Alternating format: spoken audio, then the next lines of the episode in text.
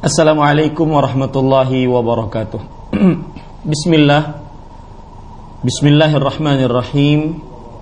Innal hamdalillah nahmaduhu wa nasta'inuhu wa nastaghfiruh wa na'udzu billahi min shururi anfusina wa sayyiati a'malina. Man yahdihillahu fala mudilla lah wa man yudlil fala hadiya lah. واشهد ان لا اله الا الله وحده لا شريك له وأشهد أن محمدا عبده ورسوله. يا أيها الذين آمنوا اتقوا الله حق تقاته ولا تموتن إلا وأنتم مسلمون. يا أيها الناس اتقوا ربكم الذي خلقكم من نفس واحدة وخلق منها زوجها وبث منهما رجالا كثيرا ونساء.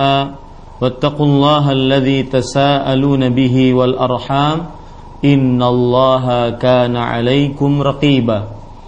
يا ايها الذين امنوا اتقوا الله وقولوا قولا سديدا يصلح لكم اعمالكم ويغفر لكم ذنوبكم. ومن يطع الله ورسوله فقد فاز فوزا عظيما. اما بعد.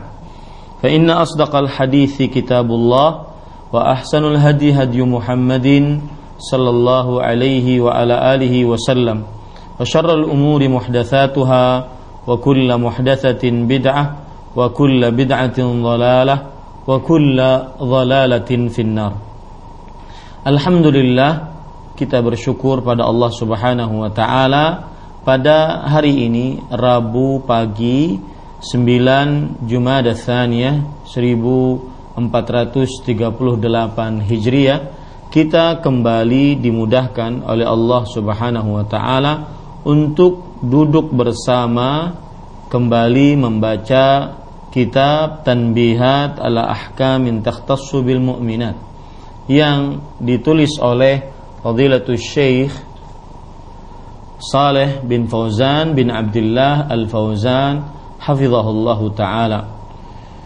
Dan sudah diterjemahkan di dalam bahasa Indonesia dengan judul Tuntunan Praktis Fikih Wanita Salawat dan salam semoga selalu Allah berikan kepada Nabi kita Muhammad sallallahu alaihi wa ala alihi wasallam pada keluarga beliau, para sahabat serta orang-orang yang mengikuti beliau sampai hari kiamat kelak. Dengan nama-nama Allah yang husna dan sifat-sifat yang ulia, kita berdoa, Allahumma inna nas'aluka ilman nafi'an wa rizqan tayyiban wa amalan mutaqabbala. Wahai Allah, sesungguhnya kami mohon kepada Engkau ilmu yang bermanfaat, rezeki yang baik, dan amal yang diterima. Amin ya rabbal alamin. Para pemirsa yang dirahmati oleh Allah Subhanahu wa taala, kita masih membicarakan tentang Al-Faslu Thalith yaitu penulis Hafizahullah taala mengatakan fi bayani ahkam takhtassu al-fasl thalith ahkamun takhtassu bil haidhi wal istihadati wan nifas yaitu penulis mengatakan pasal yang ketiga hukum-hukum yang khusus berkaitan dengan haid, istihadah dan nifas.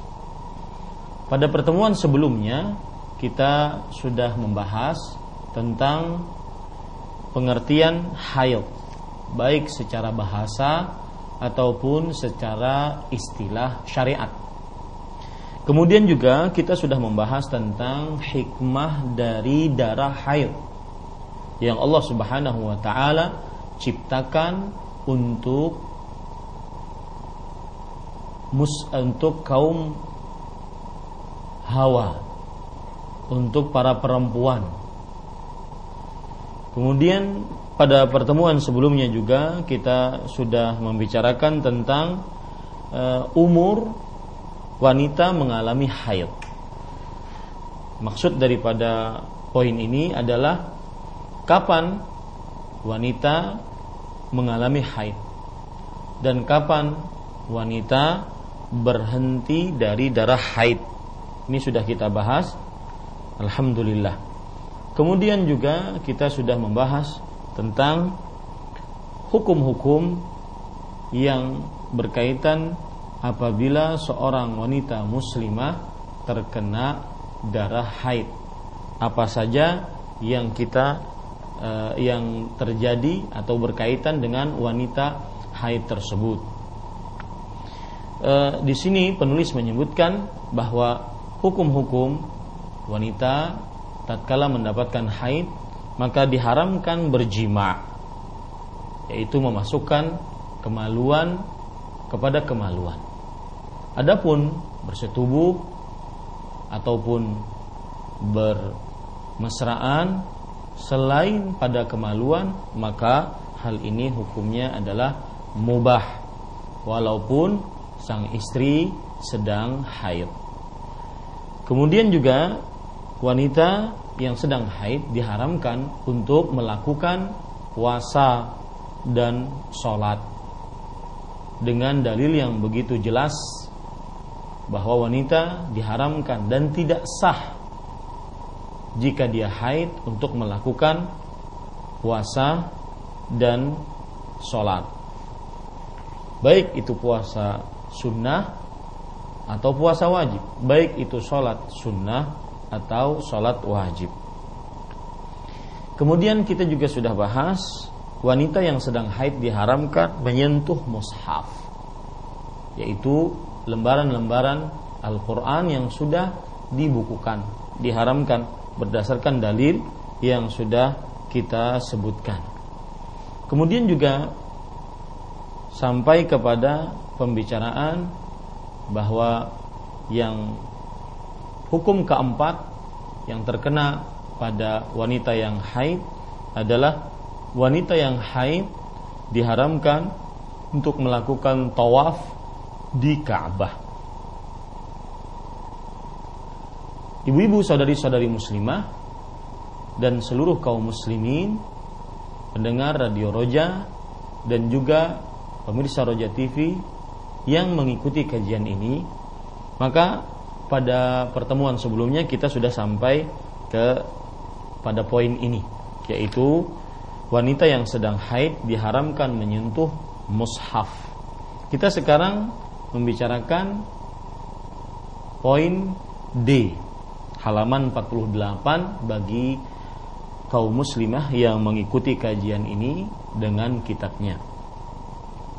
Penulis Hafizahullah Ta'ala Syekh Al-Allamah Dr. Saleh bin Fauzan Al-Fauzan Hafizahullah Ta'ala mengatakan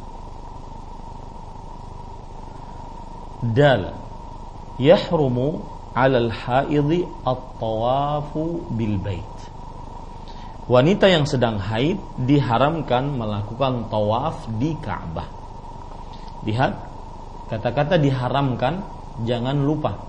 Sebagaimana yang sudah saya tegaskan, diharamkan artinya adalah ma naha anhu syari'u nahyan jaziman wa stuhiqqa bil adabi fa'iluhu sesuatu yang dilarang oleh syariat dengan larangan yang keras dan berhak mendapatkan siksa bagi yang melakukannya. Atau dengan kata lain diancam siksa bagi yang melakukannya. Kemudian penulis Hafizahullah taala mengatakan liqaulihi sallallahu alaihi wa ala alihi wasallam li Aisyata lamma hadat if'ali ma yaf'alul hajj ghaira alla tatufi bil baiti hatta tathuri muttafaqun alaih Nabi Muhammad sallallahu alaihi wasallam bersabda kepada Aisyah radhiyallahu anha Aisyah radhiyallahu anha adalah istri Nabi di dunia wal akhirah, di dunia dan di akhirat. Nama lengkap beliau Aisyah binti Abi Bakar As-Siddiq. Beliau adalah istri Nabi Muhammad sallallahu alaihi wasallam di dunia dan di akhirat. Dan beliau adalah salah satu dari ummahatul mukminin, ibundanya kaum beriman. Dan beliau adalah wanita yang paling dicintai oleh Rasulullah sallallahu alaihi wasallam. Ketika Nabi Muhammad sallallahu alaihi wasallam ditanya, "Man ahabbun nasi ilaik?" Wahai Rasulullah, siapakah orang yang paling engkau cintai? Maka Rasulullah sallallahu alaihi wasallam menjawab Aisyah. Kemudian beliau ditanya lagi, "Wa minar rijal abuha?" Dan ketika ditanya siapa dari lelaki, maka beliau menjawab bapaknya. Jadi Aisyah radhiyallahu anha seorang yang sangat istimewa di dalam hati Rasulullah sallallahu alaihi wasallam. Aisyah radhiyallahu anha adalah wanita yang kelima. Wanita atau bukannya wanita yang kelima, salah satu wanita yang paling terbaik sealam semesta. Sebagaimana hadis Rasul sallallahu alaihi wasallam riwayat Bukhari, "Kamula minar rijali katsir wa lam yakmul minan nisa illa fad illa Maryam." Yang sempurna dari para laki itu banyak dan tidak ada yang sempurna dari perempuan kecuali Maryam bintu Imran. Maryam anak perempuan Imran.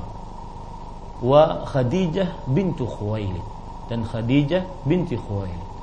Wa Asiyah imra'atu Fir'aun dan Asiyah istrinya Fir'aun. Wa Fatimah binti Muhammad dan Fatimah binti Muhammad sallallahu alaihi wasallam radhiyallahu anha wa ardhaha. Kemudian Rasul sallallahu alaihi wasallam bersabda, "Wa fadlu Aisyah ala sairin nisa ka fadli tharidi ala sairi ta'am." Dan keutamaan Aisyah radhiyallahu anha wa ardhaha dibandingkan seluruh wanita seperti keutamaan makanan tharid dibandingkan seluruh makanan. Aisyah radhiyallahu anha wa ardhaha sebagaimana yang dikatakan oleh Imam Az-Zahabi rahimahullahu taala di dalam kitab beliau Syiar Alamin Nubala afqahu nisa'il ummati 'ala al-itlaq wanita yang paling pintar di dalam agama secara mutlak. Tidak ada yang menandingi beliau dan keistimewaan Aisyah yang lain adalah Aisyah radhiyallahu anha wa radhaha bahwa Nabi Muhammad sallallahu alaihi wasallam belum pernah menikahi perawan kecuali Aisyah radhiyallahu anha wa radhaha. Dan setiap kali Rasulullah sallallahu alaihi wasallam menggilir perempuannya, istri-istri beliau, maka beliau senantiasa lebih suka digilir di Aisyah radhiyallahu anha wa radhaha.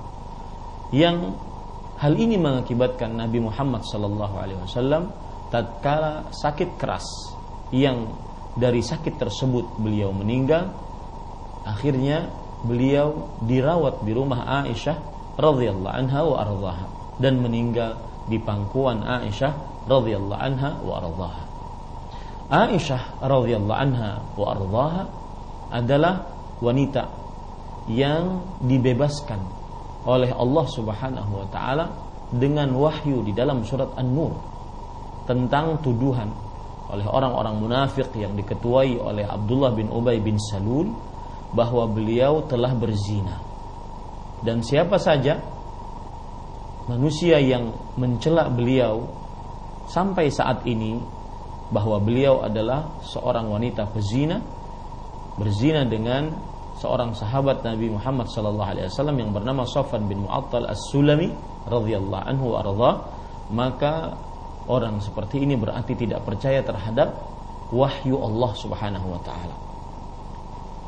Karena Allah Subhanahu wa taala telah menurunkan wahyu yang menyebutkan tentang keterlepasan Aisyah radhiyallahu anha dari segala macam tuduhan orang-orang munafik. Kita lanjutkan. Nabi Muhammad sallallahu alaihi wasallam bersabda kepada Aisyah radhiyallahu anha wa ardhaha ketika ia haid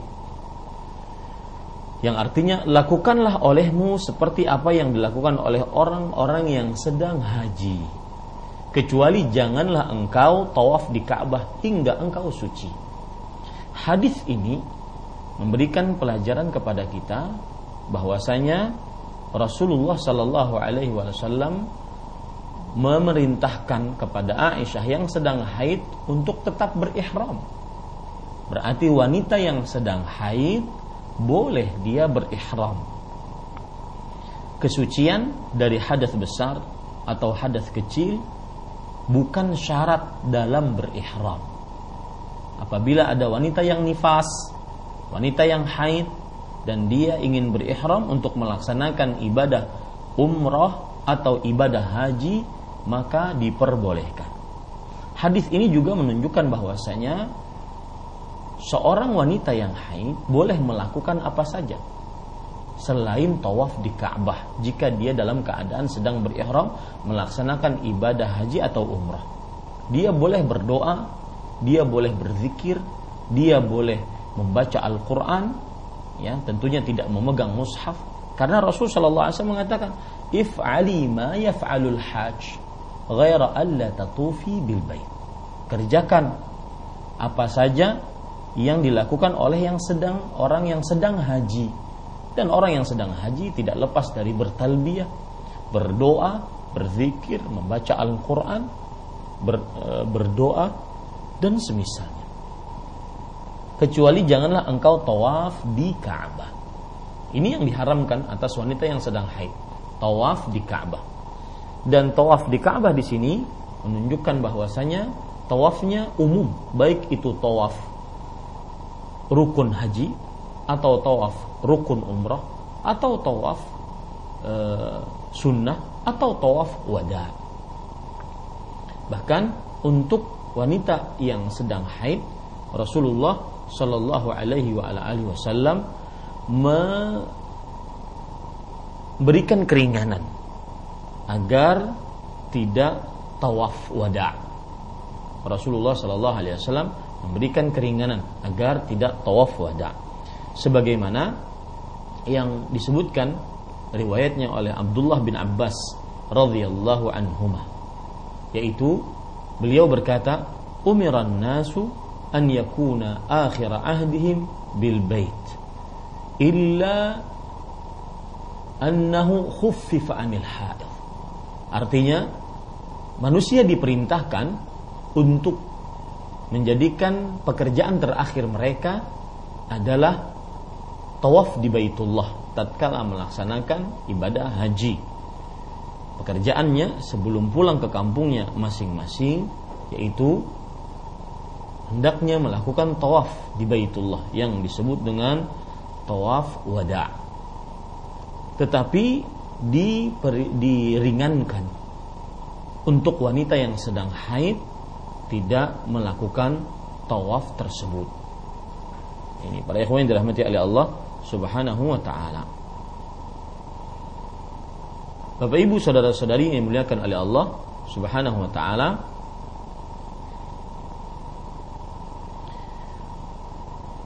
Hadis ini juga menunjukkan bahwasanya wanita yang sedang haid diharamkan untuk tawaf di Baitullah. Tadi sudah kita sebutkan akan hal itu.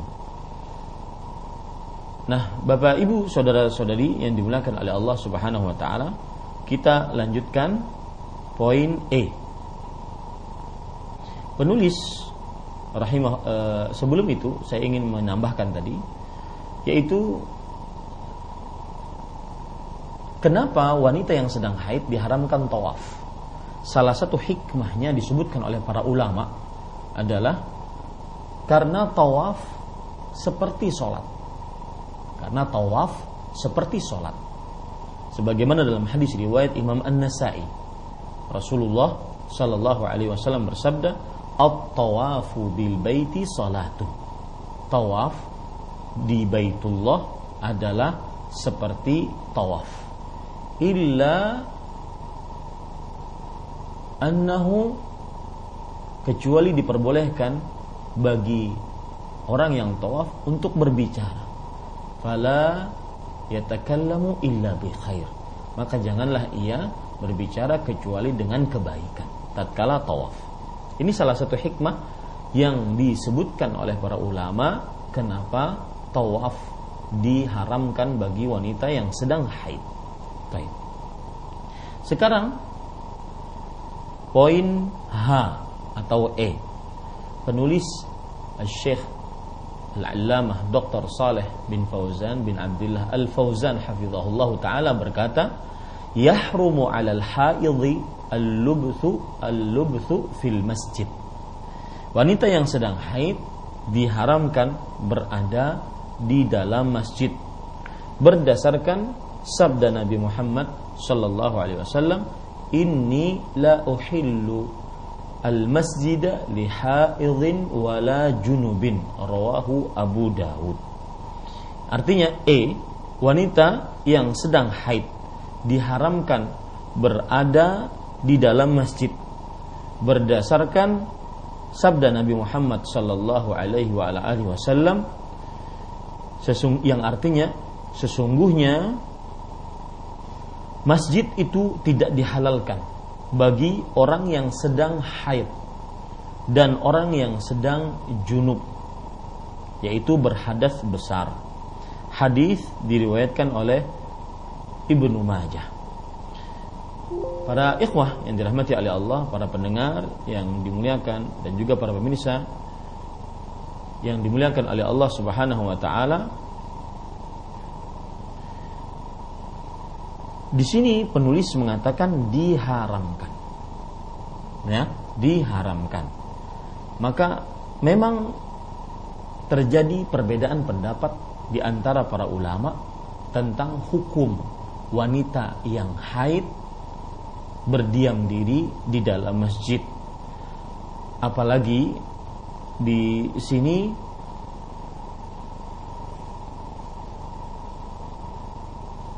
sangat penting hukumnya untuk diketahui.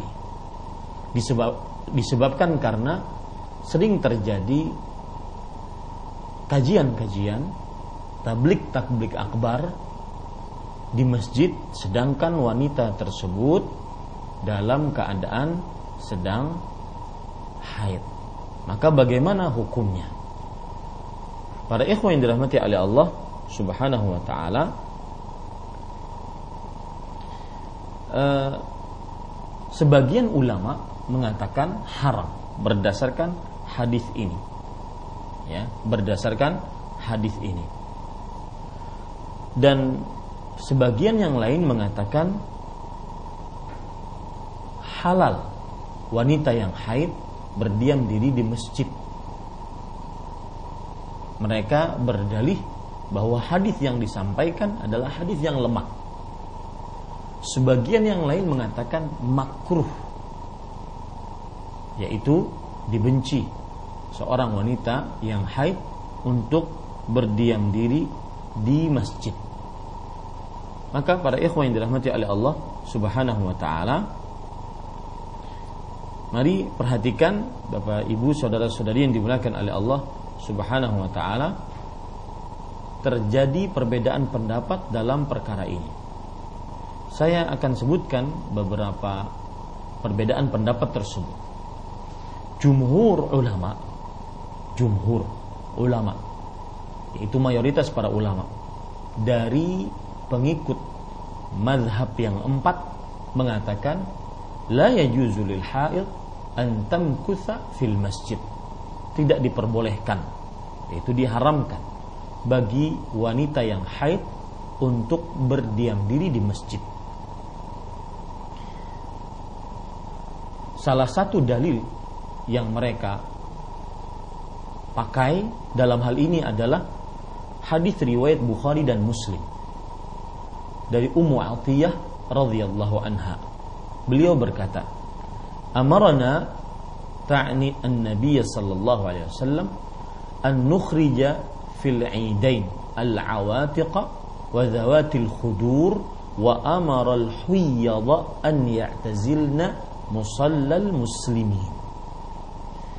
Nabi kita Muhammad sallallahu alaihi wasallam memerintahkan kita yaitu para wanita untuk mengeluarkan di hari dua hari raya yaitu hari raya Idul Adha dan Idul Fitri. Al-awatiq wanita-wanita perawan, wanita-wanita yang sedang dipingit dan beliau memerintahkan wanita-wanita yang sedang haid juga keluar tetapi menyendiri dari tempat sholatnya kaum muslimin. Lihat dalam hadis ini kata pendapat jumhur bahwa Nabi Muhammad Wasallam melarang wanita yang sedang haid untuk masuk ke dalam tempat sholatnya kaum muslimin pada waktu sholat Idul Adha dan Idul Fitri dan memerintahkan untuk menyendiri memojok di sebuah tempat. Kenapa demikian? Karena lapangan yang digunakan untuk sholat Idul Adha dan Idul Fitri mempunyai hukum seperti hukum masjid.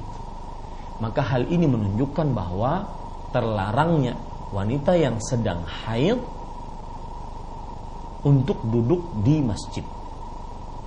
Kemudian mereka juga berdalil dengan hadis yang kita sebutkan tadi dan disebutkan oleh penulis yaitu inni la uhillul masjida li haidhin wala junub. Aku tidak halalkan masjid untuk wanita yang sedang haid dan sedang junub. Tetapi hadis ini adalah hadis yang lemah yang diriwayatkan oleh Imam Ibnu Majah dan Imam Abu Daud. Hadis ini adalah hadis yang lemah. Maka para ikhwan yang dirahmati oleh Allah Subhanahu wa taala dalil yang ketiga yang dikatakan dan diambil oleh jumhur sebagai pendapat mereka bahwa wanita yang sedang haid dan nifas diharamkan untuk duduk di masjid yaitu ayat Al-Qur'an surah An-Nisa ayat 43 Allah Subhanahu wa taala berfirman Ya ayyuhalladzina amanu la taqrabus salata wa antum sukara. Hatta ta'lamu ma taqulun. Wala junuban illa abiri sabilin hatta taghtasilu. Wahai orang-orang beriman janganlah kalian mendekati masjid dalam keadaan kalian sedang mabuk. Sampai kalian sadar apa yang kalian ucapkan dan janganlah seorang yang junub juga mendekati masjid kecuali untuk melewatinya saja. Sampai si yang junub tersebut mandi. Dan jumhur ulama mengatakan wanita yang sedang haid sama keadaannya dengan orang yang sedang junub. Wanita yang sedang haid sama keadaannya dengan orang yang sedang junub. Ini pendapat jumhur. Kemudian juga para ikhwan yang dirahmati oleh Allah Subhanahu wa taala, Nabi Muhammad sallallahu alaihi wa alihi wasallam memerintahkan Aisyah radhiyallahu anha untuk mengambil sebuah atau sesuatu dari dalam masjid sebagaimana hadis yang disebutkan oleh Rasulullah Shallallahu Alaihi Wasallam. Dan Aisyah radhiyallahu anha mengatakan, "Ana haid." Aku sedang haid wahai Rasulullah. Ini menunjukkan bahwa terpatri di dalam pikiran para sahabat Nabi radhiyallahu anhum, terutama yang wanita, bahwa wanita yang sedang haid tidak masuk ke dalam masjid karena Aisyah radhiyallahu anha pada saat itu beliau menjawab, "Ana haid." Aku sedang haid wahai Rasulullah sallallahu alaihi wa ala alihi wasallam. Ini Bapak Ibu saudara-saudari yang dimuliakan oleh Allah Subhanahu wa taala. Maka ini pendapat jumhur.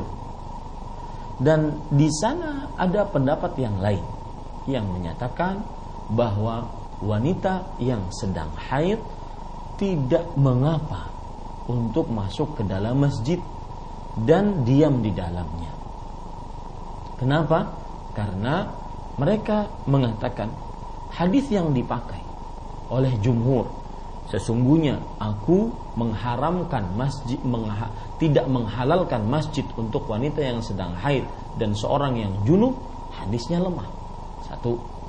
Yang kedua, mereka menyatakan bahwasanya wanita yang sedang haid ketika diperintahkan oleh Rasulullah Sallallahu Alaihi Wasallam untuk menyendiri dan tidak masuk ke dalam tempat sholat idnya kaum muslimin agar mereka menjaga darah-darah yang takut tercecer di tengah-tengah tempat sholat kaum muslimin bukan berarti menunjukkan kepada keharaman kemudian mereka yang mengatakan boleh wanita yang haid untuk duduk di dalam masjid adalah mereka juga mengatakan terjadi perbedaan antara wanita yang haid dengan orang yang junub.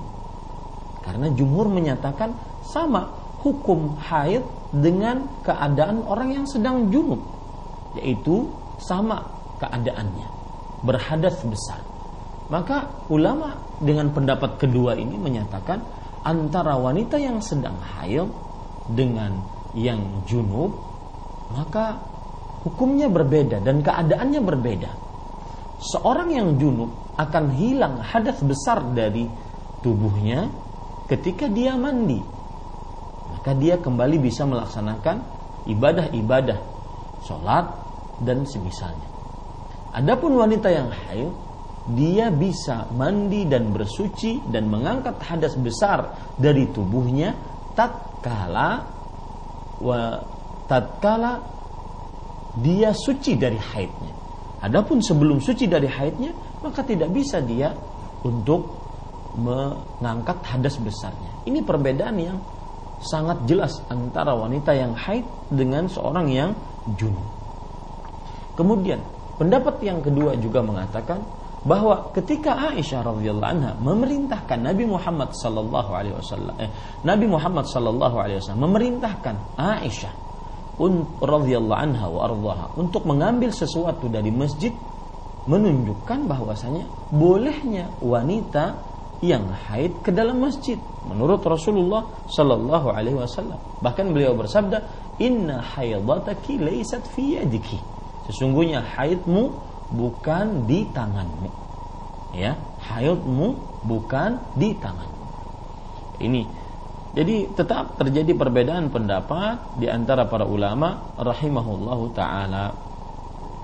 Wallahu alam, Bapak Ibu saudara-saudari yang dimuliakan oleh Allah, wanita yang sedang haid tidak diperbolehkan untuk duduk di masjid ya. Untuk duduk di masjid. Dan kalau sangat terpaksa dia untuk duduk di masjid maka dia memakai pembalutnya. Karena ada sebagian para ulama yang mengatakan makruh saja wanita yang haid untuk duduk di masjid. Adapun ya kita baca sekarang sudah itu permasalahan. Jadi saya hanya ingin mengingatkan bahwa terjadi perbedaan pendapat di dalam hukum wanita haid duduk di dalam masjid. Ya duduk di dalam masjid atau berdiam di dalam masjid. Pendapat jumhur mengharamkannya. Pendapat ada di sana pendapat yang lain membolehkannya. Ada di sana pendapat yang lain memakruhkannya wallahu alam pendapat jumhur lebih hati-hati. Pendapat jumhur lebih hati-hati. Nah Bapak Ibu saudara-saudari yang dimuliakan oleh Allah Subhanahu wa taala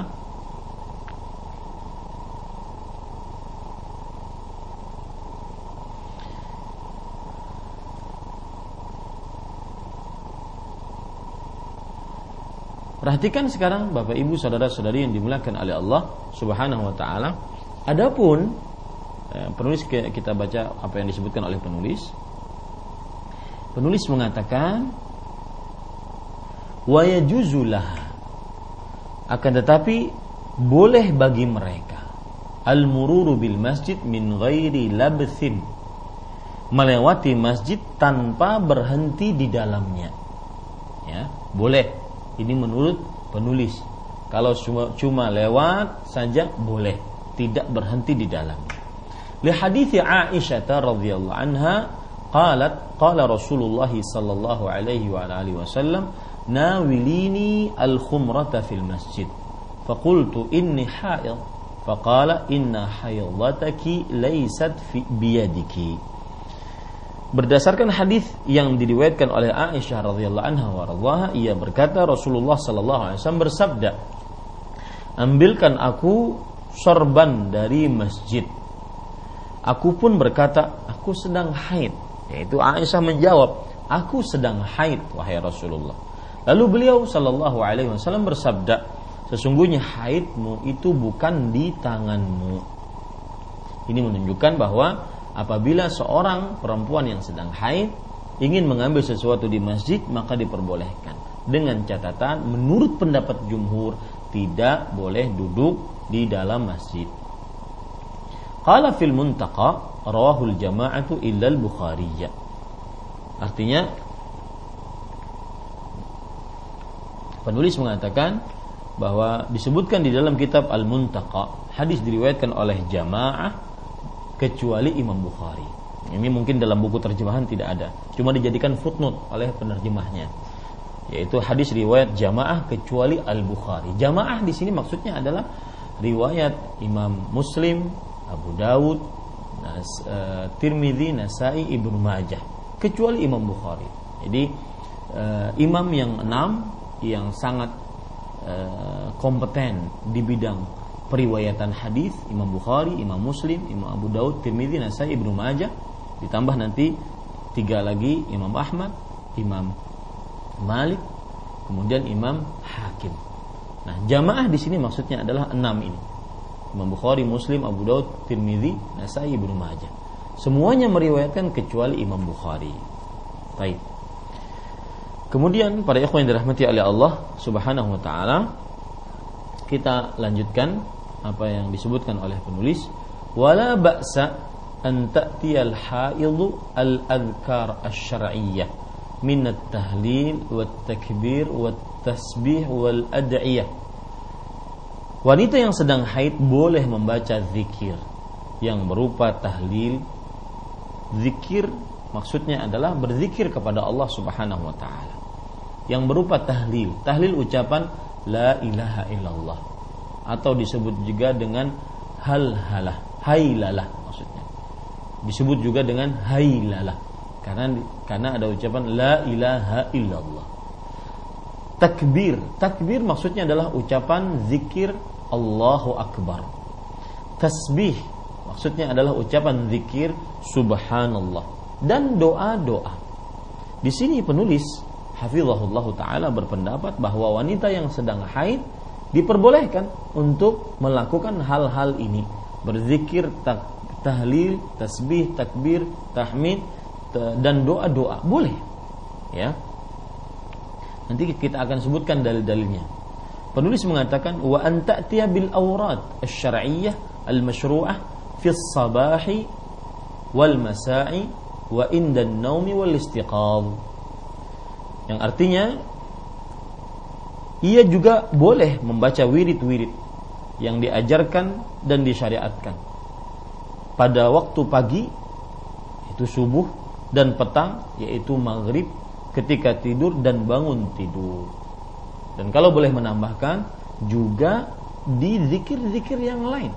Doa keluar rumah masuk rumah doa makan doa setelah makan doa masuk WC doa keluar WC dan semisalnya diperbolehkan untuk dibaca oleh wanita yang sedang haid. Para ikhwah, kemudian penulis Syekh Al-Allamah Dr. Saleh bin Fauzan bin Abdullah Al-Fauzan hafizahullah taala mengatakan wa amma qiraatul haid lil Quran min ghairi afan wala ba'sa an taqra'a fi kutubil ilm kat tafsir wal hadith wal fiqh Dibolehkan juga membaca kitab-kitab yang berisi ilmu pengetahuan seperti tafsir, Al-Qur'an, kitab-kitab hadis dan fikih. Ini para ikhwan yang dirahmati oleh Allah Subhanahu wa taala pendapat penulis.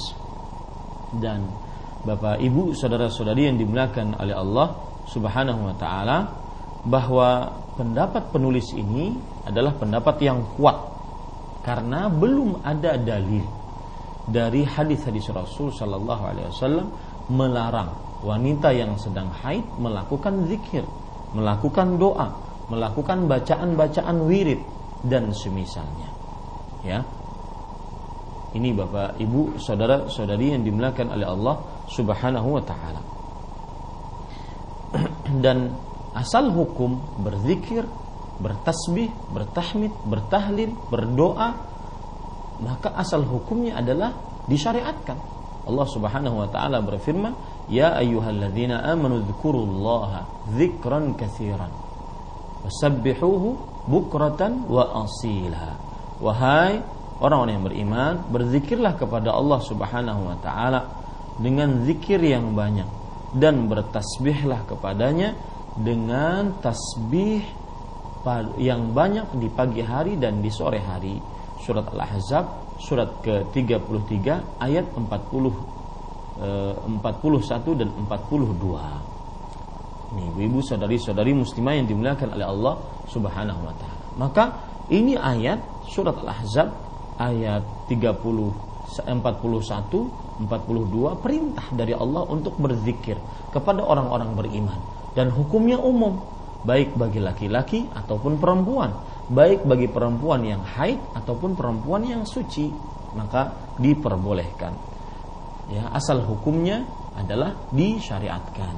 Selama belum ada yang menurunkan atau mengharamkan syariat tersebut maka kita tetap mengatakan boleh untuk berzikir bagi wanita yang haid dan nifas. Kemudian juga membaca kitab-kitab yang berisi ilmu pengetahuan seperti Al-Quran, kitab-kitab hadis dan fikih. Kenapa? Karena itu tidak e, dalam hukum membaca Al-Quran, dalam hukum mem memegang Al-Quran. Karena yang dimaksud diharamkan untuk memegang Al-Quran adalah kumpulan-kumpulan lembaran kertas yang dibukukan yang tertulis di dalamnya Al-Quran maka ini yang diharamkan.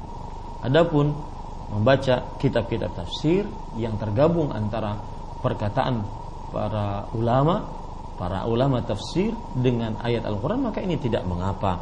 Sedangkan juga kitab-kitab hadis, kitab-kitab fikih ini juga tidak mengapa karena asal hukumnya seorang muslim atau muslimah diperintahkan untuk menuntut ilmu agama.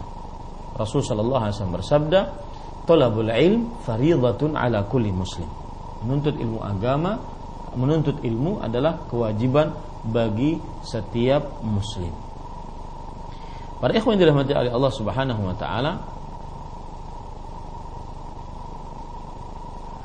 sedangkan masalah kontemporer yang sering ditanyakan yaitu hukum membaca Al-Qur'an dari gadget baik itu handphone ataupun uh, gadget-gadget yang di dalamnya ada aplikasi Al-Qur'an. Maka para ikhwan yang dirahmati oleh Allah, ini terjadi perbedaan pendapat di antara para ulama. Pendapat yang paling kuat adalah boleh untuk menyentuh gadget ini meskipun di dalamnya sedang membaca Al-Quran dan kita dalam keadaan belum bersuci. Ya dalam keadaan belum bersuci. Kenapa demikian? Karena penulisan Al-Quran di dalam gadget handphone dan semisalnya tidak seperti di dalam penulisan di kertas-kertas pada mushaf. Ya maka dia adalah seperti bayang-bayang. Kemudian dia hilang dan bukan huruf yang tetap. Begitu jawaban sebagian ulama kontemporer hafizahullahu taala. Coba perhatikan sekarang Syekh Saleh Al-Fauzan hafizahullahu taala. Para ikhwan yang dirahmati oleh Allah Subhanahu wa taala beliau mengatakan idza hasala hadza fala nara an ya'khudha hukm al-mushaf jika terjadi membaca Al-Qur'an melalui gadget maka kami berpendapat ini tidak mengambil hukum seperti hukum mushaf yaitu lembaran-lembaran Al-Qur'an. Al-mushaf la yamassuhu illa tahir. Lembaran-lembaran Quran itu tidak memegangnya kecuali yang orang yang sedang suci. Dalam keadaan suci, suci hadas besar, suci hadas kecil. Sebagaimana kata beliau, kama fil hadis la yamassul Qur'ana illa tahir. Tidak ada yang memegang mushaf Al-Quran kecuali suci. Wa ammal jawal fala yusamma mushafan. Adapun gadget, handphone maka tidak dinamakan sebagai mushaf. Ya ini. Ini Bapak Ibu saudara-saudari yang dimuliakan oleh Allah Subhanahu wa taala. Taib. Kita lanjutkan sekarang Bapak Ibu saudara-saudari apa yang disebutkan oleh penulis.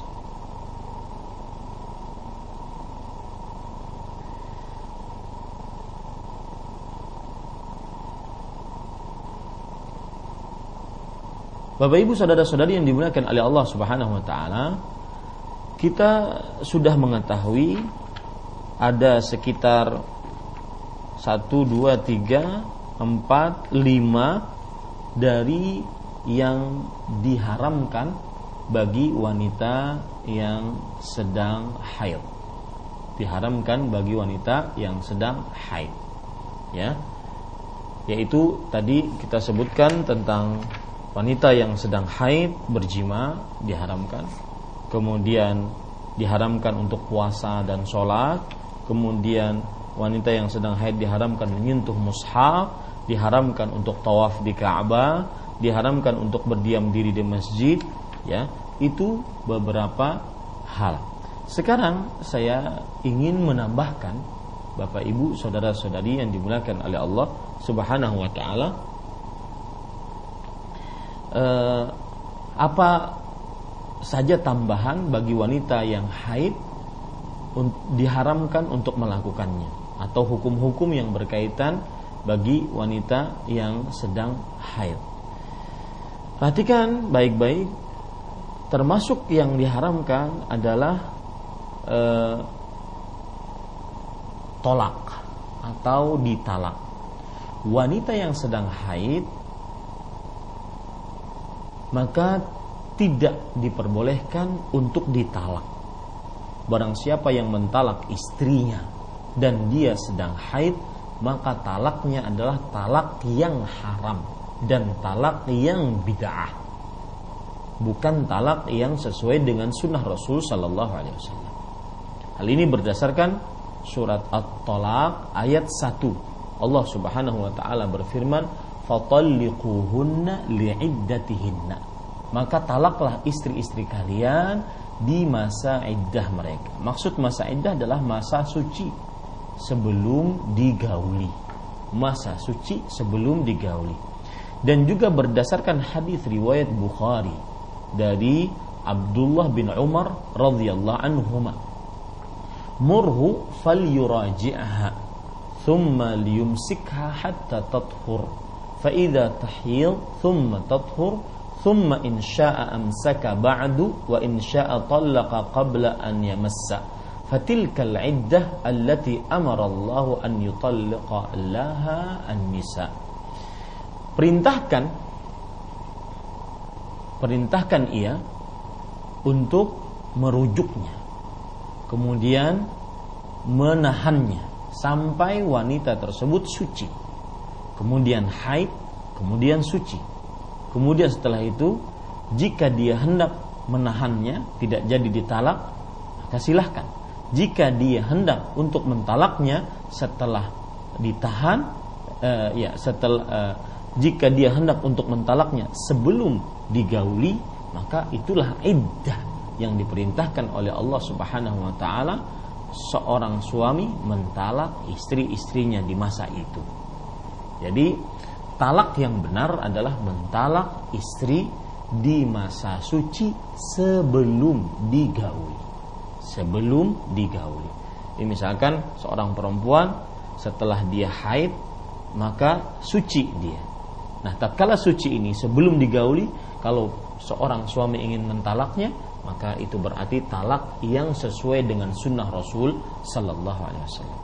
Ini juga menunjukkan bahwa hal yang keenam sebagai tambahan bahwa wanita yang sedang haid diharamkan dan tidak sah talaknya jika ditalak saat masa haid. Yang ketujuh, wanita yang sedang haid yaitu tidak mengambil iddah dengan bulan. Para ikhwan yang dirahmati oleh Allah Subhanahu wa taala, perhatikan baik-baik. Kalau ada seorang wanita ditalak oleh suaminya, maka sang wanita ini mengambil iddahnya, yaitu masa iddah antara talak dengan e, masa terlepasnya seorang wanita tersebut benar-benar terlepas dari ya, suaminya yang pertama disebut masa iddah ya. Nah, masa iddah ini hitungannya dengan haid bukan dengan bulan. Dengan haid bukan dengan bulan ya. Ini para ikhwan dirahmati oleh Allah Subhanahu wa taala. Berdasarkan hadis yang diriwayatkan oleh Imam ya Afan berdasarkan uh, surat Al-Baqarah surat kedua ayat 228 Allah Subhanahu wa taala berfirman wal mutallaqatu yatarabbasna bi anfusihinna thalathata quru. Wanita-wanita yang ditalak oleh suaminya mereka menunggu masa iddahnya sebanyak tiga kali haid begitu juga surat at-talaq ayat 4 menunjukkan hal ini wallai ya'isna minal mahidhi min nisaikum. In irtabtum fa'iddatuhunna thalathatu ashhurin. Wallahi lam yahidhan ya. Dan wanita-wanita yang mereka sudah menafus dari istri-istri kalian jika kalian takut ragu maka kemudian kalian talak maka iddah mereka sebanyak tiga bulan dan wanita-wanita yang belum haid sebanyak juga tiga bulan. Maksudnya begini, para ikhwah, kalau seandainya ada wanita yang sudah menopause atau wanita yang belum haid, kemudian mereka itu ditalak, masa iddahnya berapa? Masa iddahnya bukan dengan masa haid karena masa haidnya sudah tidak ada atau belum ada bagi wanita yang belum haid, maka masa iddahnya adalah tiga bulan. Maka hal ini menunjukkan bahwa wanita yang haid mereka masa iddahnya diambil dengan haidnya bukan dengan bulan dan bahwasanya wanita yang menafous yang sudah tidak haid dan juga wanita yang belum haid karena dia masih anak kecil maka masa iddahnya dengan bulan. Ya dengan bulan. Nah ini para ikhwan yang dirahmati oleh Allah Subhanahu wa taala. Itu hukum-hukum yang berkaitan dengan haid. Jadi ada tujuh dan dua tambahan. Taib. Para pemirsa Raja TV dan pada pendengar Radio Roja yang dimuliakan oleh Allah Subhanahu wa taala. Uh, kita lanjutkan sekarang sebelum melanjutkan apa yang disebutkan oleh penulis yaitu penjelasan tentang hukum suf uh, sufrah dan kudrah cairan kekuning-kuningan dan cairan keruh maka saya ingin menambahkan Bapak Ibu saudara-saudari yang dimuliakan oleh Allah Subhanahu wa taala karena tidak disebutkan oleh penulis. Saya ingin menambahkan apa saja yang dimubahkan, dibolehkan untuk wanita haid dan nifas. Apa saja yang dibolehkan untuk wanita yang haid dan nifas. Yang pertama yaitu bercumbu. Melayani suami. Bergaul dengan istri selain di kemaluan. Maka ini diperbolehkan. Hal ini berdasarkan hadis dari Anas bin Malik radhiyallahu anhu, "Annal yahuda kanu idza hadat fihimul mar'atu lam yuakiluha wa lam yukhalituha fil buyut." Fasa'ala ashabun Nabi sallallahu alaihi wasallam an-nabiy sallallahu alaihi wasallam. Fa'anzal Allah wa yas'alunaka 'anil mahyid qul huwa adha. Berdasarkan hadis Anas bin Malik radhiyallahu anhu bahwa kaum Yahudi jika di tengah-tengah mereka ada seorang wanita haid, maka mereka tidak makan bersama dengan wanita haid tersebut. Tidak bergaul sama sekali dengan wanita haid tersebut di dalam rumah-rumahnya. Lalu para sahabat Nabi radhiyallahu anhu bertanya kepada Nabi Muhammad sallallahu alaihi wasallam tentang hal ini, bolehkah yang dilakukan oleh Yahudi seperti ini? Maka turunlah ayat yaitu surat Al-Baqarah ayat 222. Allah Subhanahu wa taala berfirman, "Wa yas'alunaka 'anil mahil, qul huwa adza." Dan mereka bertanya kepada engkau tentang uh, haid. Maka katakanlah itu adalah kotoran. Fa'tazilun nisa'a fil mahil maka jauhilah perempuan di dalam masa haidnya. Maksudnya jangan digauli di kemaluanmu. Adapun makan bersama kemudian tidur bersama kemudian masih bergaul seperti biasa maka ini dimubahkan di dalam syariat Islam Rasulullah Shallallahu Alaihi Wasallam bersabda, "Isna'u kulla syai'in illa nikah." perbuatlah segala sesuatu. Maksudnya tatkala bergaul dengan wanita yang sedang haid, dengan istri yang sedang haid, kecuali nikah. Kecuali nikah di sini maksudnya adalah memasukkan ember ke dalam sumur, memasukkan kemaluan ke dalam kemaluan. Dan juga berdasarkan hadis Aisyah radhiyallahu anha wa bahwa uh, afan, hadis dari uh, paman Haram bin Hakim pamannya Haram bin Hakim. Beliau bertanya kepada Rasulullah sallallahu alaihi wasallam, "Ma yahillu li min imraati wa hiya haid?" Wahai Rasulullah, apa yang halal bagiku dari istriku ketika istriku sedang haid? Maka Rasul sallallahu alaihi wasallam menjawab dalam hadis riwayat Imam Abu Daud, "Ma fauqal izar." Ya, segala hal di atas uh, sarung. Maksudnya adalah sarung yang menutupi kemaluan. Kemaluan tidak diperbolehkan. Ini para ikhwan yang dirahmati oleh Allah Subhanahu wa taala. Ini hadis menunjukkan bahwa haram untuk bersetubuh dengan e, wanita yang sedang haid di kemaluannya. Akan tetapi tidak mengapa bercumbu, mengambil kenikmatan dengan istri di atas e, dari bagian tubuhnya dari atas pusar, dari pusar ke atas ataupun dari e, paha ke bawah. Ini para ikhwan dirahmati oleh Allah Subhanahu wa taala.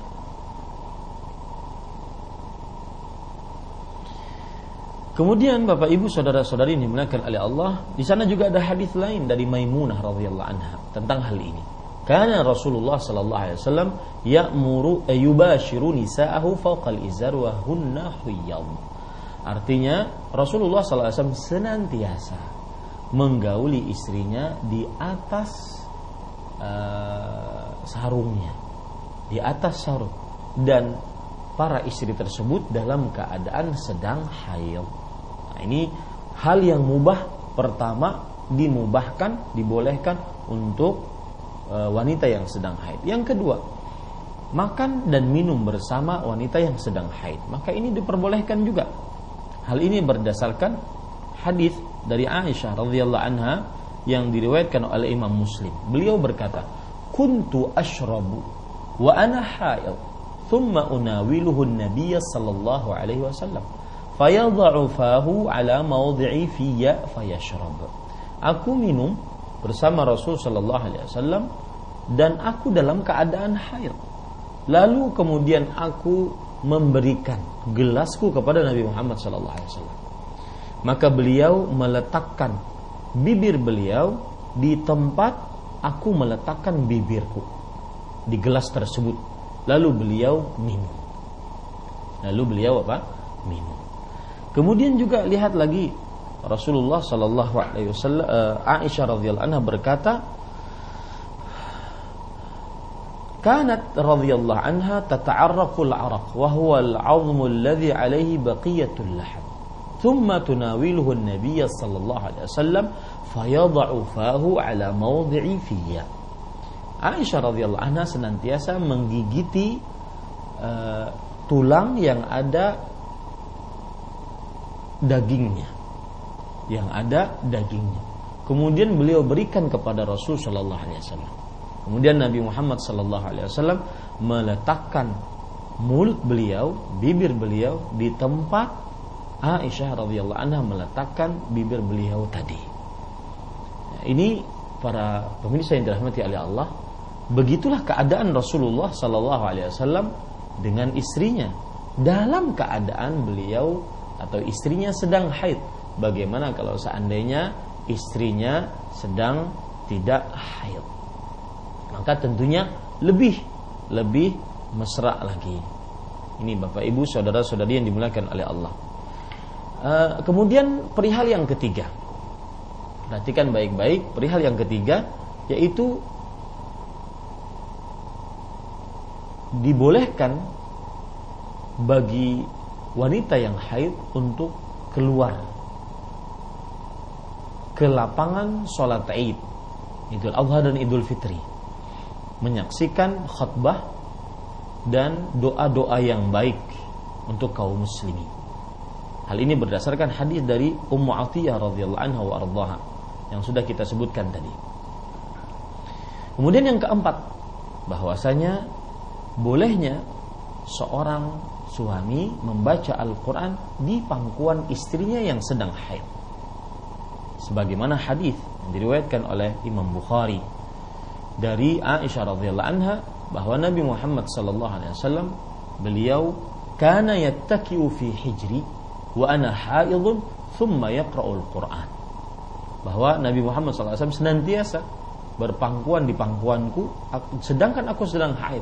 Kemudian beliau membaca Al-Qur'an. Yang kelima, wanita yang sedang haid boleh untuk membasuh kepala suaminya dan menyisiri rambut suaminya. Hal ini berdasarkan hadis yang diriwayatkan oleh Imam Bukhari dan Imam Muslim dari Aisyah radhiyallahu anha, beliau bercerita, "Kuntu urajjilu ra'sa Rasulillah sallallahu alaihi wasallam wa ana ha." Aku uh, urajjilu yaitu aku menyisir rambut Rasulullah sallallahu alaihi wasallam dan aku sedang haid. Yang keenam, seorang wanita yang sedang haid boleh melakukan ibadah apa saja kecuali yang sudah diharamkan yang sudah kita sebutkan tadi yang diharamkan di dalam syariat Islam bagi wanita yang haid untuk melakukannya. Ini para ikhwan yang dirahmati oleh Allah Subhanahu wa taala. Taib masih ada waktu bagi kita untuk melanjutkan. Sekarang kita kembali ke kitab kita. Penulis mengatakan faidah. fi hukmi sufrah wal qudrah. Penjelasan tentang hukum sufrah dan kudrah. Yaitu cairan kekuning-kuningan dan cairan keruh. Para ikhwah yang dirahmati oleh Allah Subhanahu wa taala, untuk cairan kekuning-kuningan maksudnya adalah wanita yang sedang haid biasanya keluar cairan kekuning-kuningan. Warnanya seperti air yang e, dicampur dengan warna kuning, kekuning-kuningan. Kemudian cairan yang e, keruh, ya, cairan yang keruh seperti air yang dicampur dengan sesuatu yang keruh. Maka inilah yang dimaksud di dalam perkataan penulis. Apa hukumnya? Ya, apa hukumnya? Lihat kita baca sekarang apa yang disebutkan oleh penulis hafizahullah taala. As-sufrah syai'un qas-sadidi ya'luhu sufratan. Sufrah yaitu cairan seperti nanah kekuning-kuningan. Wal qudrah syai'un kalaunil ma al-wasakh al-kadir. Dan kudrah yaitu cairan seperti air yang kotor dan keruh kotor dan keruh. Itu penjelasan dari penulis uh, hafizahullah taala. Itu yang dimaksud dengan sufrah dan kudrah. Dan ibu-ibu saudari-saudari muslimah yang dimuliakan oleh Allah Subhanahu wa taala, sufrah dan kudrah ini memang sering keluar ya di masa-masa haid. Bahkan kadang-kadang dia keluar di masa setelah haid. Maka bagaimana hukumnya? Itu yang ingin dijelaskan oleh penulis Hafizahullah taala. ibu-ibu saudari-saudari muslimah, para pemirsa Raja TV dan para pendengar Radio Raja dan seluruh kaum muslimin yang mengikuti kajian ini. Penulis hafizahullah taala berkata, "Fa idza kharaja min al-mar'ati qudratun aw sufratun fi waqti 'adatiha fa innaha tu'tabaru huma haidan ya'khudhani ahkamahu al-sabiqah." Apabila wanita mengeluarkan kudrah dan sufrah pada masa rutinitas bulanannya, maka itu dapat diartikan haid yang sedang eh, dapat diartikan haid yang berlaku hukum haid seperti yang telah dibicarakan. Maka itu dapat diartikan haid yang berlaku hukum haid seperti yang telah dibicarakan sebelumnya. Ini menunjukkan bahwa penulis mengatakan kepada kita bahwa apabila kudrah dan sufrah tersebut keluar di masa-masa haid maka dia adalah darah haid. ini bagi yang mempunyai kebiasaan, ya, bagi yang mempunyai kebiasaan. Karena para perempuan ada yang mempunyai kebiasaan dan ada yang tidak mempunyai kebiasaan. Coba perhatikan hadis-hadis berikut Bapak Ibu saudara-saudari yang dimuliakan oleh Allah Subhanahu wa taala.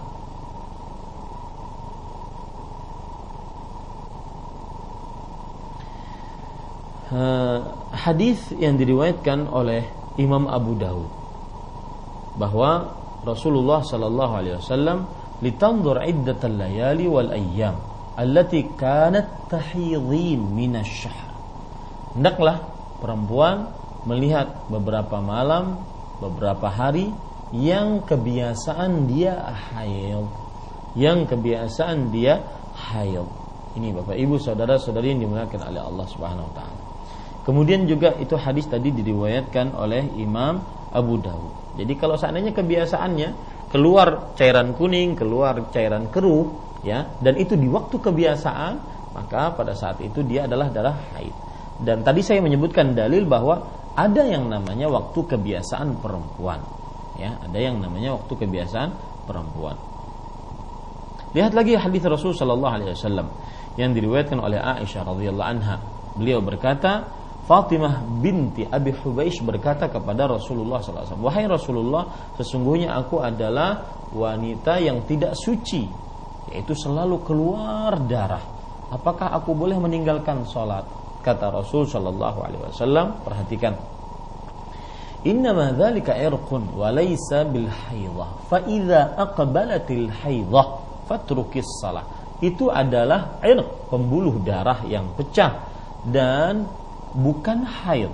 Maka jika datang waktu haid, maka tinggalkanlah sholat. Jadi ada kebiasaan-kebiasaan perempuan kapan dia haid. Itu dalil-dalilnya.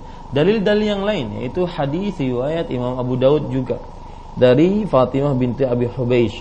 "Idza kana damul haid fa innahu aswadu yu'rif." Sesungguhnya jika dia darah haid, yaitu darah kebiasaan yang datang di masa haid, maka dia adalah hitam warnanya hitam pekat yang dikenal oleh wanita-wanita yang haid. Nah, ini hukumnya jika keluar cairan kekuning-kuningan, cairan keruh di masa haid, maka pada saat itu itu adalah darah haid. Kemudian penulis mengatakan Wa in kharaja wa in kharaja minal mar'ati fi ghairi waqtil 'adah la tu'tabaru syai'an wa ta'tabiru nafsaha tahiran dan jika salah satu dari keduanya sufrah dan kudrah keluar pada wak, pada wanita di luar masa rutinitas bulanannya, maka itu diartikan sesuatu yang lain, yaitu selain haid dan bukan dan wanita tersebut dianggap berada dalam keadaan suci. Ya. Kemudian penulis mengatakan liqauli ummi Atiyata radhiyallahu anha kunna la na'uddul qudrata was sufrata ba'da tuhri syai'an. Rawahu Abu Daud Hal ini berdasarkan perkataan Ummu Atiyah radhiyallahu anha. Kita kami tidak menghitung kudrah dan sufrah sebagai sesuatu pada masa suci ya setelah suci dari haid. Jadi kalau seandainya ada wanita yang suci benar-benar suci dari haid, kemudian dia mandi, setelah mandi malah keluar kekuning-kuningan. Setelah mandi malah keluar uh, keruh ya cairannya. Maka pada saat itu kalau datangnya di luar haid, masa haid atau setelah suci dari haid maka ini tidak dianggap uh, haid sama sekali. Dan wanitanya dianggap sebagai wanita yang suci mempunyai hukum hukum seperti wanita yang suci Kemudian para ikhwan yang dirahmati oleh Allah Subhanahu wa taala. Wa rawahu al-Bukhari duna laf ba'da tuhur wa hadha lahu hukm ar-raf' inda ahli al-hadis li'annahu yu'tabaru taqriran minan nabi sallallahu alaihi wasallam. Diriwayatkan oleh Abu Daud dan Al-Bukhari tanpa kalimat setelah suci dari haid. Jadi hanya sampai kepada kami tidak menghitung kudrah dan sukrah sebagai sesuatu apa pun. Ya, sebagai sesuatu apa pun. Apa fungsinya? Jadi gini. Ada hadis yang berbunyi kami tidak menghitung kudrah dan sufrah sebagai sesuatu pada masa suci setelah suci dari haid.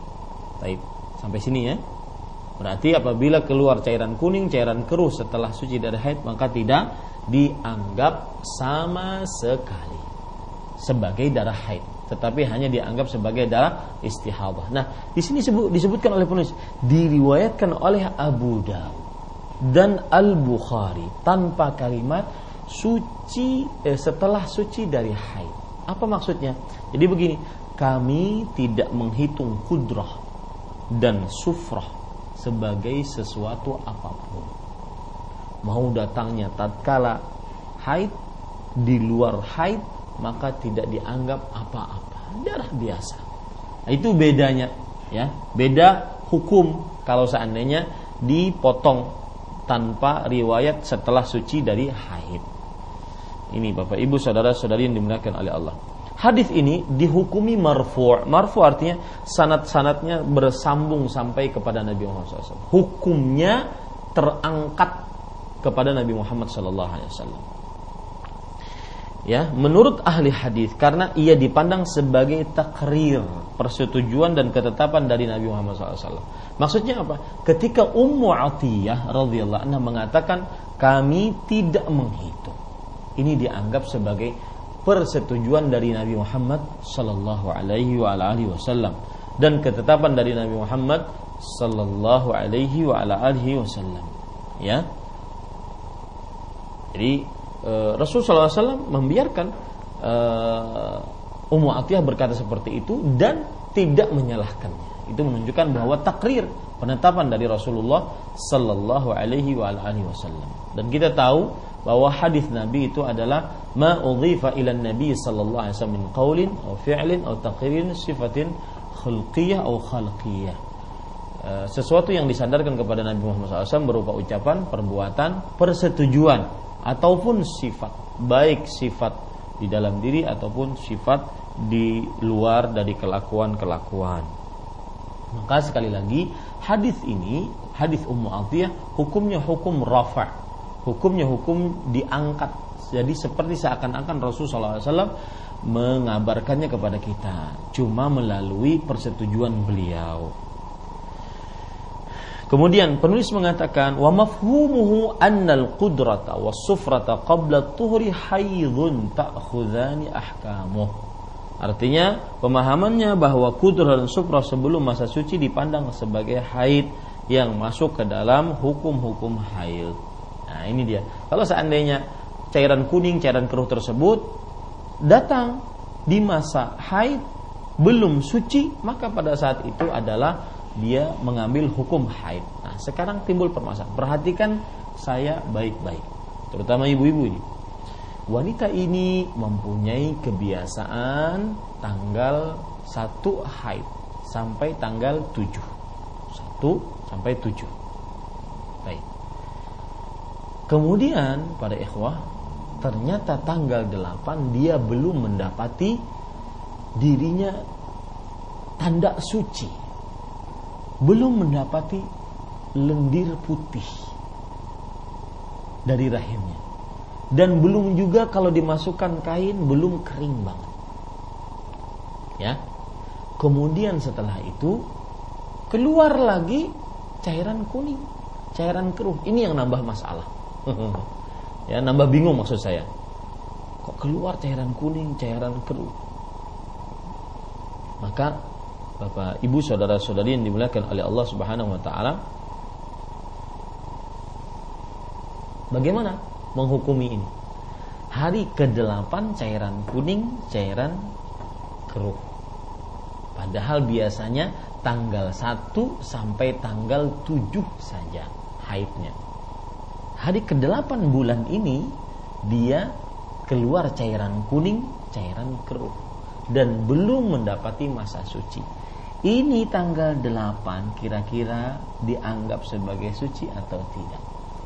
Maka jawabannya ya berdasarkan hadis riwayat Bukhari yang mengatakan bahwa kita tidak menganggap cairan kuning dan cairan keruh sama sekali. Berarti menunjukkan bahwasanya sebelum masa suci dipandang sebagai haid yang masuk dalam keadaan hukum-hukum haid. Karena belum suci ya, maka berarti masih dalam keadaan haid karena dia belum suci.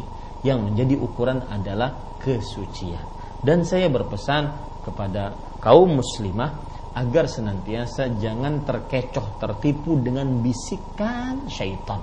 Apa bisikan syaitan? Ayo, kamu sudah lama tidak sholat, sudah sucikan saja. Itu sudah suci, sudah kering kok. Tapi dia belum yakin, belum keluar lendir putih. Kemudian kalau dimasukkan kain masih basah dan semisal maka jangan tergesa-gesa. Sebagaimana sabda Rasul eh, perkataan Aisyah radhiyallahu anha la ta'jalan hatta tarayin al-qissata al-bayda jangan kamu tergesa-gesa wahai perempuan sampai kamu melihat lendir putih ini kira-kira yang kita bisa sampaikan pada kesempatan kali ini insyaallah taala kita akan lanjutkan pada pertemuan yang akan datang. Wallahu alam wa sallallahu nabi Muhammad walhamdulillahi rabbil alamin. Naam.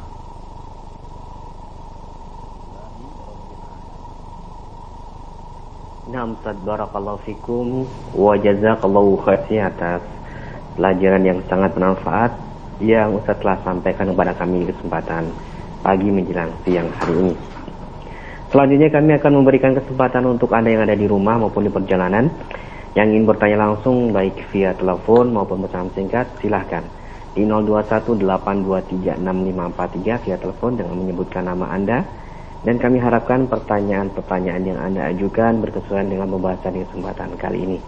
Untuk pesan singkat di 0819896543. Yang pertama kami angkat terlebih dahulu telepon yang sudah masuk. Silakan. Waalaikumsalam.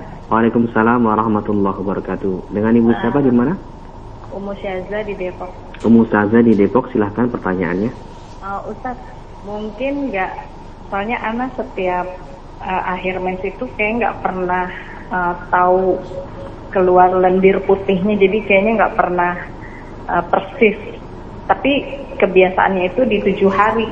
Hmm. Jadi selalu ngalamin yang Ustaz tadi bilang tuh, ini sebenarnya udah masa suci atau belum, jadi kayak ada perasaan udah lama meninggalkan sholat gitu Ustaz.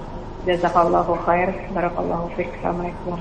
Waalaikumsalam warahmatullahi wabarakatuh. Ya. Bismillah, walhamdulillah, wassalatu wassalamu ala rasulillah.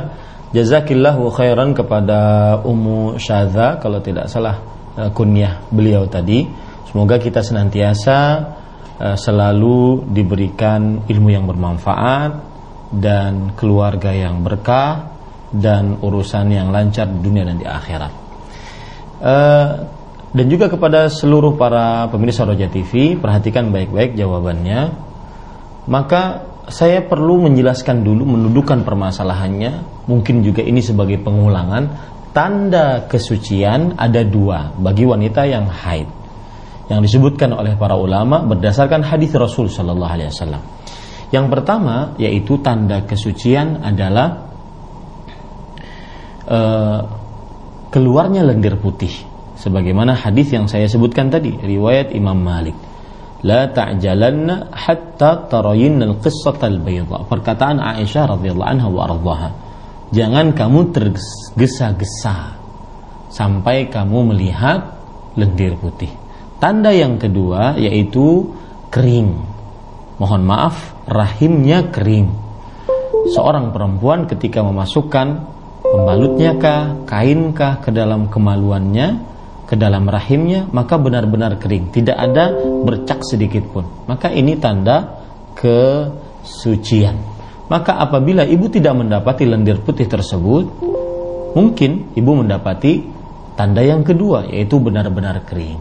Ya mendapati tanda kedua benar-benar kering. Nah itu jawabannya. Sedangkan yang ibu sebutkan tadi bahwa akan dibisiki syaitan kamu sudah lama meninggalkan sholat, kamu sudah lama tidak begini, tidak begitu, maka jauhkan dari sifat itu. Karena pada asalnya perempuan diringankan untuk meninggalkan sholat karena dia sedang haid. Bahkan kalau dia e, sedang haid, kemudian dia paksa sholat, diharamkan. Dan diharamkan ingat, diancam siksa. Dan juga tidak sah sholatnya. Jadi jangan masuk kepada langkah-langkah syaitan. Dan tipuan syaitan ketika mengganggu manusia yang sangat halus adalah dengan cara membisikkan kebaikan-kebaikan pada sesuatu yang dilarang. Saya ulangi, tipuan syaitan yang sangat halus dalam menipu manusia adalah membisikkan opsi-opsi kebaikan yang dianggap pada pada sesuatu yang diharamkan.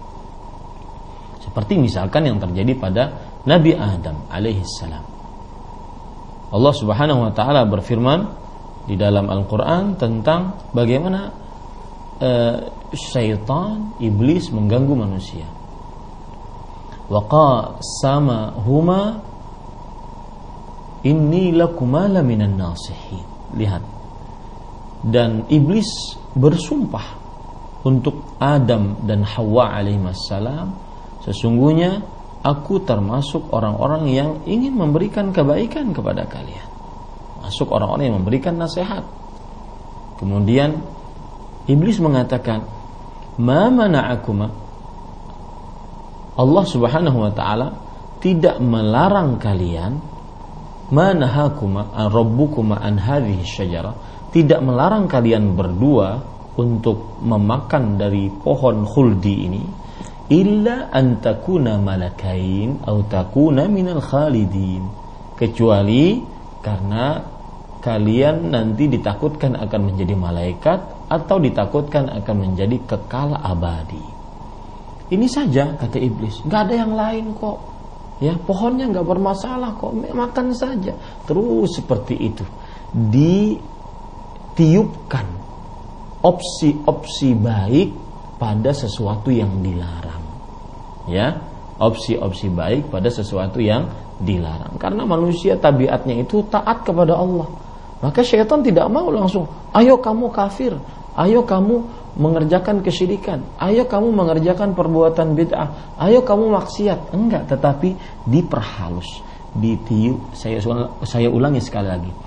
Trik syaitan paling jitu menyimpangkan manusia dari jalan Allah adalah membisikkan opsi-opsi baik dalam larangan-larangan Allah Subhanahu wa taala.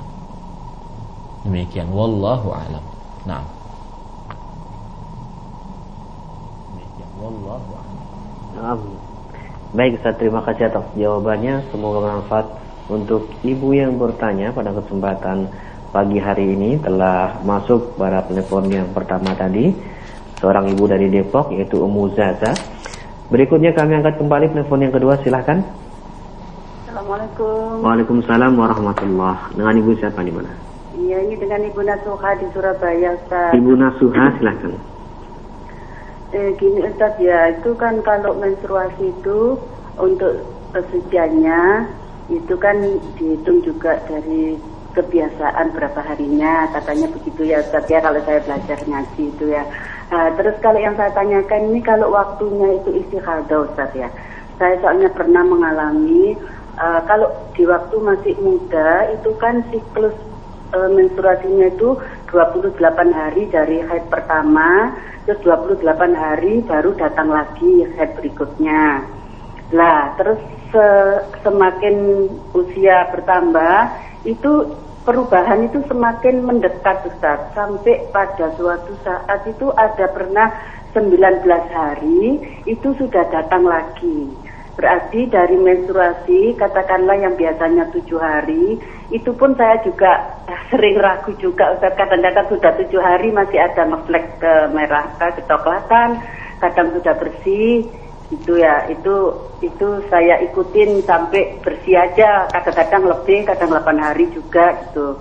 Uh, terus yang yang dari kalau waktu apa 19 hari itu datang lagi itu berarti kan belum 15 hari sudah datang happy. Lah itu menghitungnya istihadah itu seperti apa gitu Ustaz. Sebenarnya sih saya sekarang sudah sudah tidak menstruasi lagi Ustaz, tapi anak saya kan perempuan-perempuan, jadi untuk belajarnya ini ada yang masih tanya lagi Ustaz. Satu lagi gini ya, uh, sewaktu pulang sekolah, anak saya itu kan uh, sore hari sudah masuk waktu asar, padahal sudah lewat kira-kira sekitar 10-20 menit. Itu mau langsung sholat mau ke kamar mandi itu kok kelihatan sudah baru baru tahu kalau itu lagi menstruasi kalau yang sedikit itu kan tidak terasa gitu Ustaz ya. Terus habis itu sholatnya gimana? Apa itu terhitung uh, tidak sholat dan nanti bisa dikodok setelah suci atau gimana Ustaz? Tolong dijelaskan ini Ustaz ya. Terima kasih banyak Ustaz. Assalamualaikum warahmatullahi wabarakatuh. Waalaikumsalam warahmatullahi Silakan. Ya, bismillah walhamdulillah wassalatu wassalamu ala Rasulillah.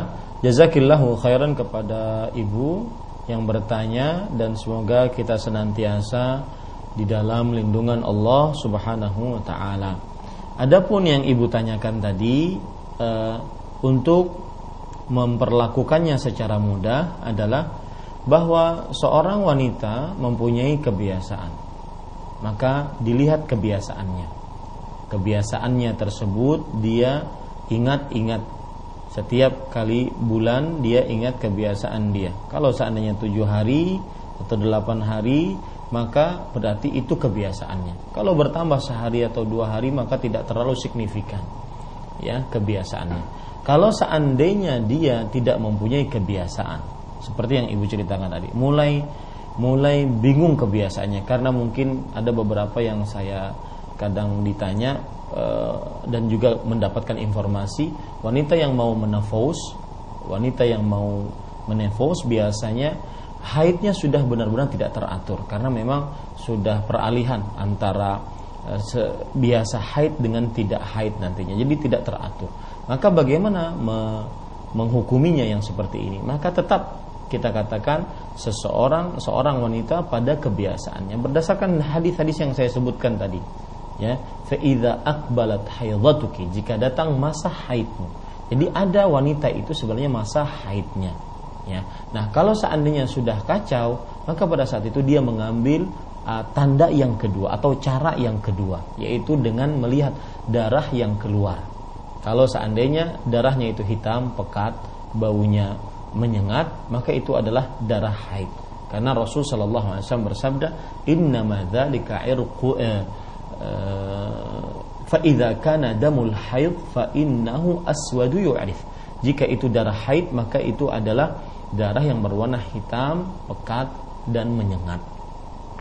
Kalau seandainya dia sudah Eh, berusaha melihat kebiasaan tetapi tidak punya kebiasaan, berusaha melihat darahnya tetapi dia masih bingung, tidak bisa menentukan ini darah haid atau tidak, ini istihadah ataukah haid, maka pada saat itu dilihat dari kerabat-kerabatnya yang masih hidup, kakaknya, adiknya, ibunya, bibinya, ya, dia lihat, maka ikuti uh, keluarnya wanita-wanita yang berkerabat dekat dengan dia Demikian ibu caranya. Wallahu a'lam. Kemudian e, permasalahan yang kedua yang ditanyakan yaitu seorang wanita dia haid tatkala sudah masuk waktu sholat. Dia haid tatkala sudah masuk waktu sholat. Maka bagaimana yang dia lakukan? Apakah nanti misalkan tadi disebutkan sholat asar, apakah sholat asarnya tersebut dia akan kodok di e, setelah dia suci nantinya atau tidak? Maka para ikhwan yang dirahmati oleh Allah Subhanahu wa taala terjadi perbedaan pendapat di antara para ulama dalam masalah ini.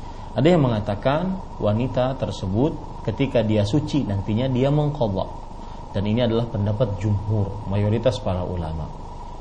Bahwasanya dia mengkodok ya.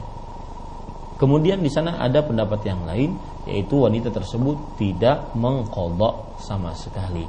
Kalau seandainya dia mendapati waktu haid dan sudah masuk waktu sholat baik itu haidnya di awal waktu sholat atau di akhir waktu sholat.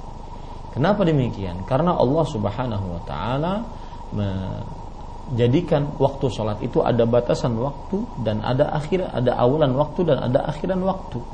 Ya, maka para ikhwah yang dirahmati oleh Allah Subhanahu Wa Taala bahwa pendapat yang lebih kuat seorang wanita jika haid dan sudah masuk waktu sholat kemudian dia e, belum sholat pada waktu itu keburu haid duluan maka kalau dia suci dia tidak diperlukan untuk mengkodoknya ya. Jika dia suci dia tidak diperlukan untuk mengkodoknya karena pada saat itu sudah tidak wajib baginya untuk beban mengerjakan sholat. Tidak wajib baginya untuk beban mengerjakan sholat karena dia haid ya. Batal kewajibannya gugur kewajibannya. Meskipun dia mungkin e, tidak meremehkan sholat tersebut atau dia meremehkan sholat tersebut. Karena ketika ada pembatasan meremehkan tidak meremehkan maka pada saat itu membutuhkan dalil. Yang jelas wanita yang haid tidak diperbolehkan sholat. Kalau seandainya dia haid di waktu asar, maka nanti kalau dia suci, dia tidak perlu untuk mengkodok sholat asar tersebut. Wallahu a'lam. Nah.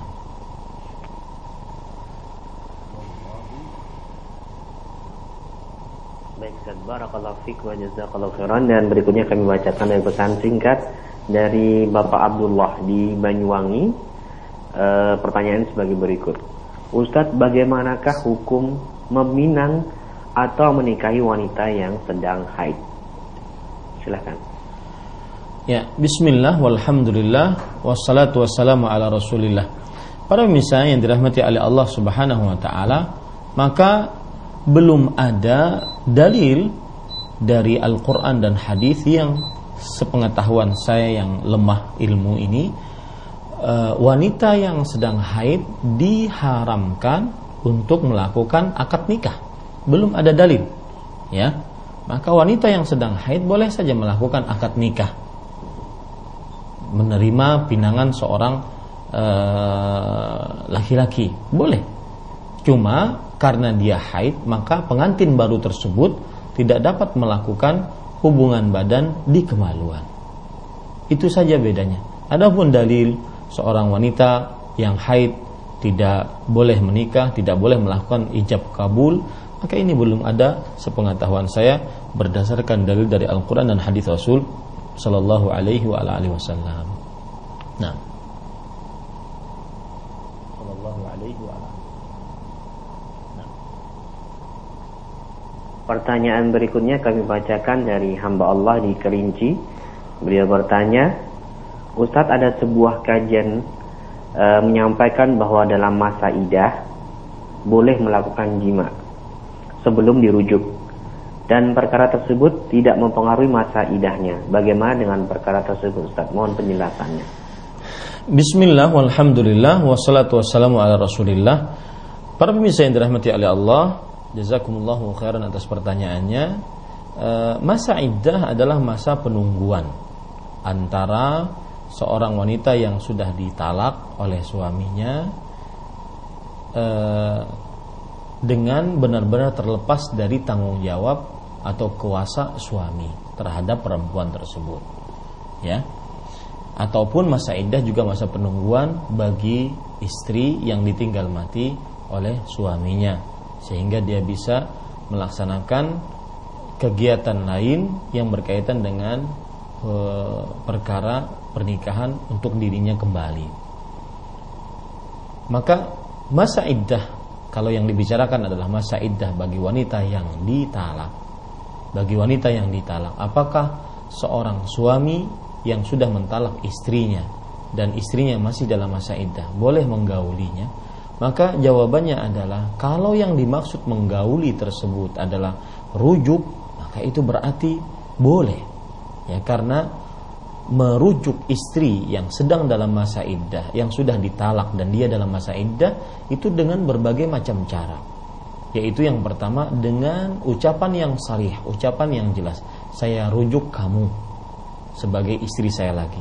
Maka pada saat itu berarti mereka sudah rujuk.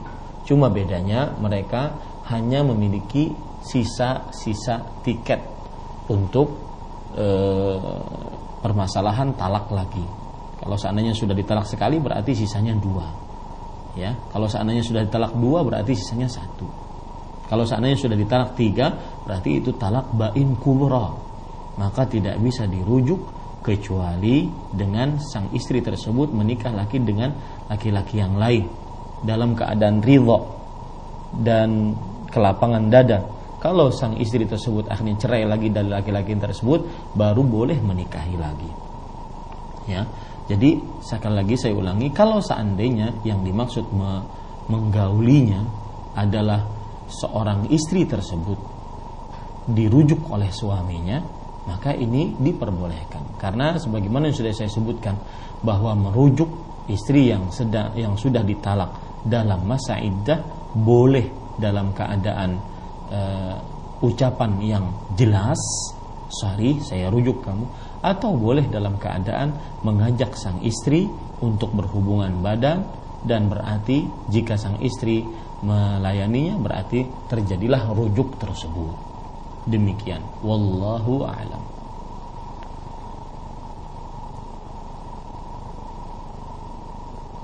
Baik, Ustaz, terima kasih atas jawabannya.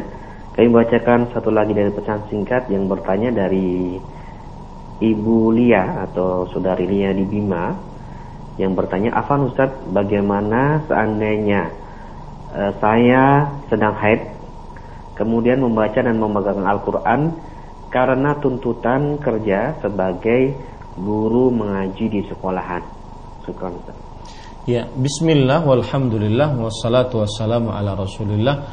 Para pemirsa yang dirahmati oleh Allah Subhanahu wa taala,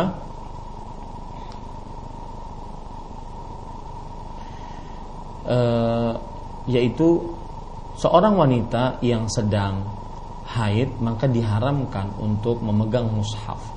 Kalau dia sebagai pengajar, guru yang mengajari Al-Qur'an, maka dia tidak boleh memegang mushaf. Dia boleh mengajari tanpa harus memegang.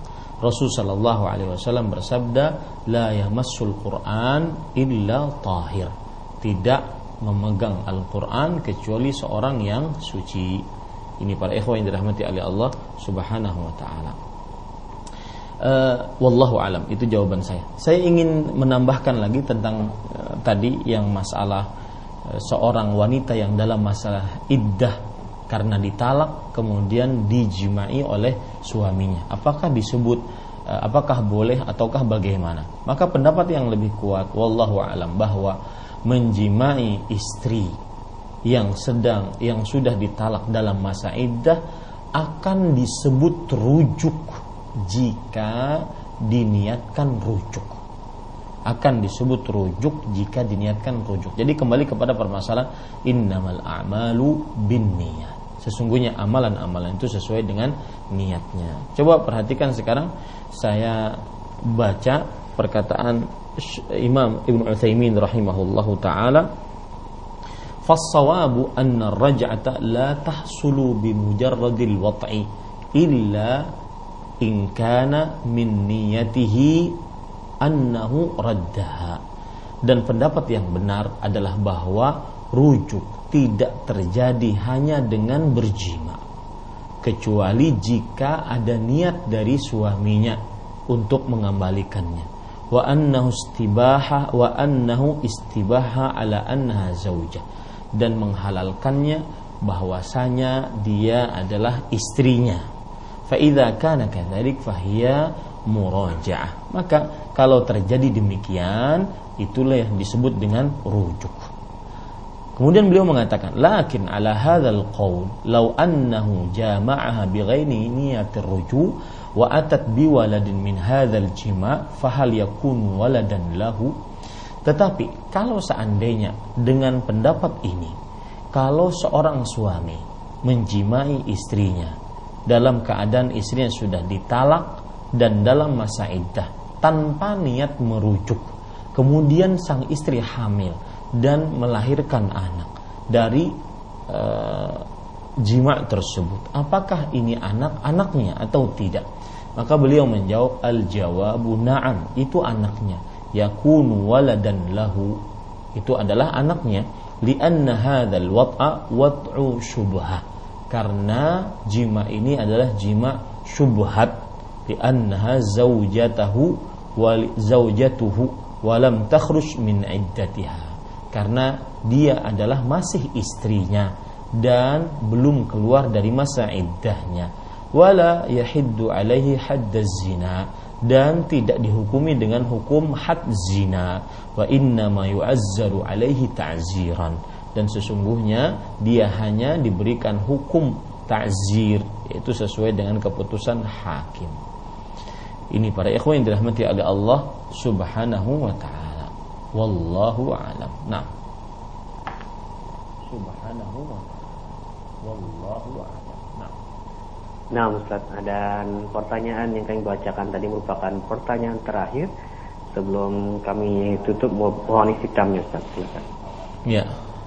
Bismillah, alhamdulillah, wassalatu wassalamu ala rasulillah. Para pemirsa yang dirahmati oleh Allah subhanahu wa ta'ala Saya berpesan Seorang wanita muslimah harus menjadi wanita yang senantiasa berilmu dengan ilmu agama yang mendalam, terutama permasalahan-permasalahan yang tidak boleh kaum muslimah bodoh dan tidak mengetahui di dalam permasalahan tersebut.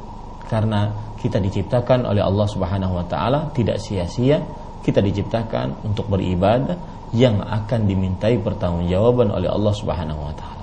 Itu semua tidak bisa kita lakukan kecuali dengan ilmu agama yang benar berdasarkan Al-Quran dan Sunnah Nabi Muhammad SAW yang dipahami oleh para salafus saleh dan menuntut ilmu agama bukan hanya sekedar mendengar kajian tematik kajian tematik akan tetapi menuntut ilmu agama adalah menuntut ilmu agama dengan membaca kitab-kitab para ulama yang mumpuni ilmunya yang benar-benar sistematis sehingga ilmunya juga menjadi ilmu yang mumpuni yang mendasar. Demikian wassalamualaikum warahmatullahi wabarakatuh.